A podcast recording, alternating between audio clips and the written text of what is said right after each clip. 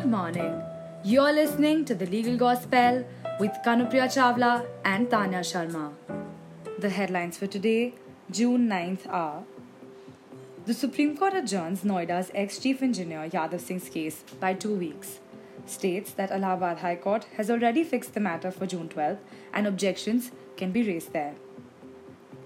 Supreme Court has issued notice in a plea seeking for CBI inquiry into the death of an NLU student, Vikrant Nagayesh, who died under mysterious circumstances in 2017.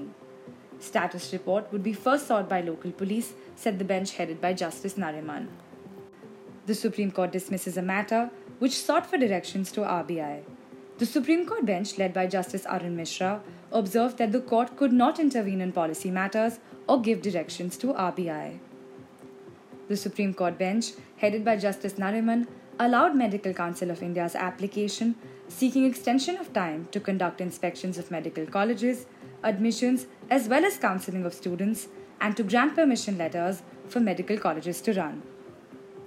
The Supreme Court on Friday issued notice on a habeas corpus petition filed against the government of Jammu and Kashmir's detention order of octogenarian Congress leader and former Union Minister Professor Saifuddin Sars.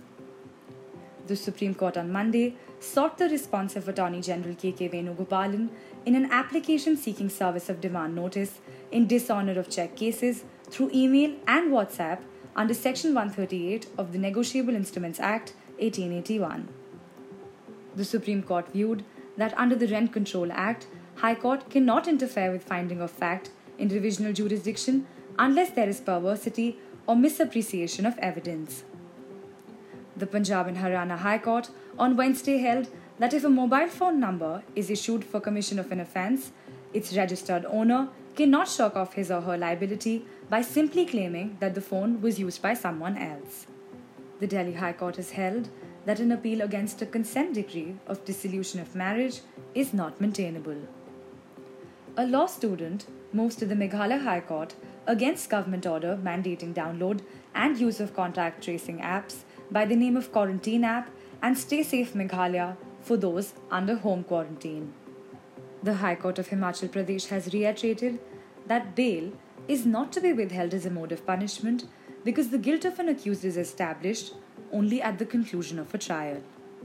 The Kerala High Court viewed that Human Rights Commission cannot decide disputes arising out of exercise of statutory powers and duties.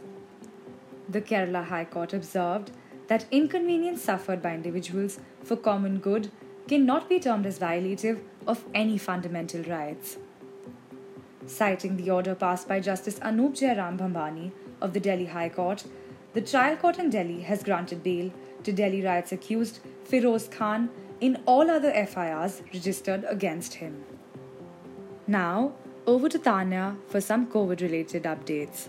The headlines for today's news regarding COVID-19 are: Allahabad High Court extends interim orders passed by it and courts subordinate to it till June 29th. The president of Hazrat Nizamuddin Village, RWA, has served a legal notice to Shrimati Harleen Kaur, the Southeast Delhi District Magistrate, alleging that the officer was arbitrarily keeping the area sealed as a COVID-19 containment zone for over 65 days. Delhi High Court issues notice on plea against Delhi government's order to not test asymptomatic and pre-symptomatic patients for COVID-19. Invoking powers as the chairperson of Delhi Disaster Management Authority, the Delhi LG ordered that no person should be denied treatment on the grounds of not being a resident of Delhi. Delhi High Court issues notice in plea seeking issuance of e-coupons for ration to the destitute families of Delhi's Northeast District. In other news, the National Green Tribunal on Monday slapped a penalty of Rs 25 crore on a company where a huge fire caused by a blast in the boiler at the Dahej in Bharuch district of Gujarat on June 3rd resulted in the death of 8 workers.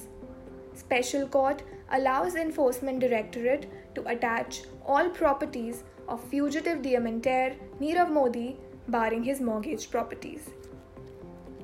The historical event of the day is, on June 8th, 1789, the Bill of Rights was first proposed by James Madison, the 4th President of the United States from 1809 to 1817.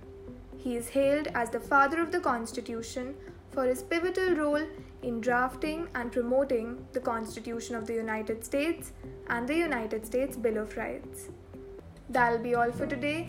Thanks a lot for listening.